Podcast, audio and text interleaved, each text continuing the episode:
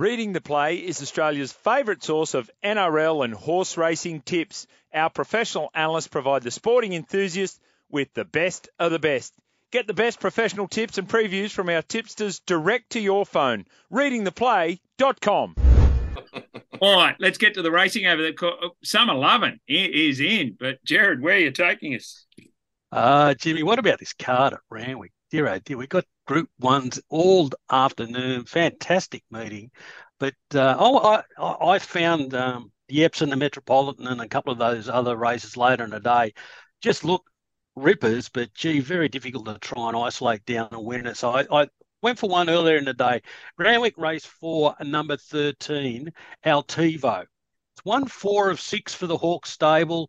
Uh, first up last start carried 61, was drawn low, ended up back on the fence, never saw clear running.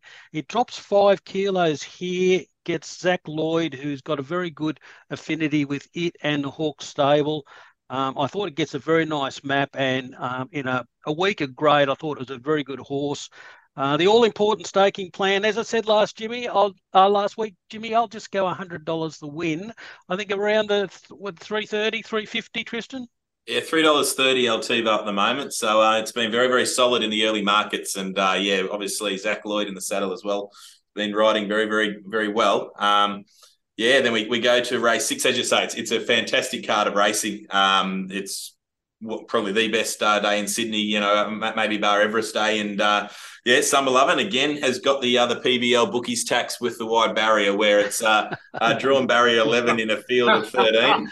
Um, I, I, don't think uh, we've ever had a horse in a group one drawn uh, away from the, the outside four. So it's going to have to do it tough. But Rachel King in the saddle it looked like it needed that extra 200 meters when it was still coming home there in the in the T rows there last start. So 1600, if it can get in from the wide gate, $26 is worth a little each way play. But I'm going to take us uh, to the Epsom. I, I, agree with you, Gerard. It's a really, really tough race. So look for a bit of value in this race, which you're going to find because uh, the favourite is a $6.50 shot, number three, the inevitable. But I just think Nugget, uh, Damien Oliver's last ever ride in the Epsom. Uh, it's it's drawn the outside gate as well, drawn barrier 19, so it's it's going to need a little bit of luck to get in there. But I thought its run first up was pretty handy.